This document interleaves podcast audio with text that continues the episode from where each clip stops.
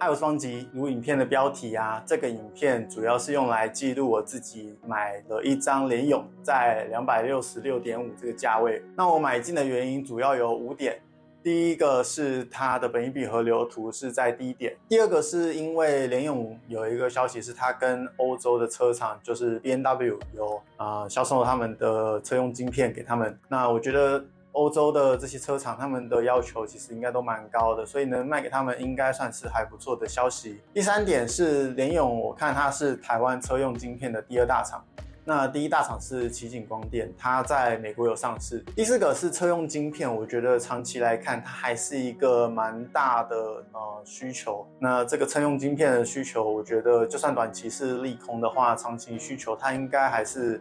会持续增加。第五个的话是，呃，我看了一下最近的这个线型，那联咏在底部两百三左右，总共连续打底涨了五天。那我个人的解读是，它可能已经触底了。所以如果你去看现在联咏的本益比啊，它是低的蛮惊人的。其实它六月的营收不是很好啦，所以七月八月还是要再观察一下。那如果联咏后来啊，呃，七月之后的营收有回来的话，呃，我自己预计是希望股价可以到四百到四百七之间。可能会在这个价位卖出吧，四百七的话，差不多是本一比八倍，其实也不是到很高，但实际上也不能全部只看本一比啊，所以还是要再观察一下，这是我自己目前设定的方向。联咏的六月营收是差不多八十亿出头，那如果接下来的两个月它的营收都不到八十亿，或者是说这两个月营收还在持续衰退的话，或者是股价也跌破两百三，然后八月四号他们有一个法说会。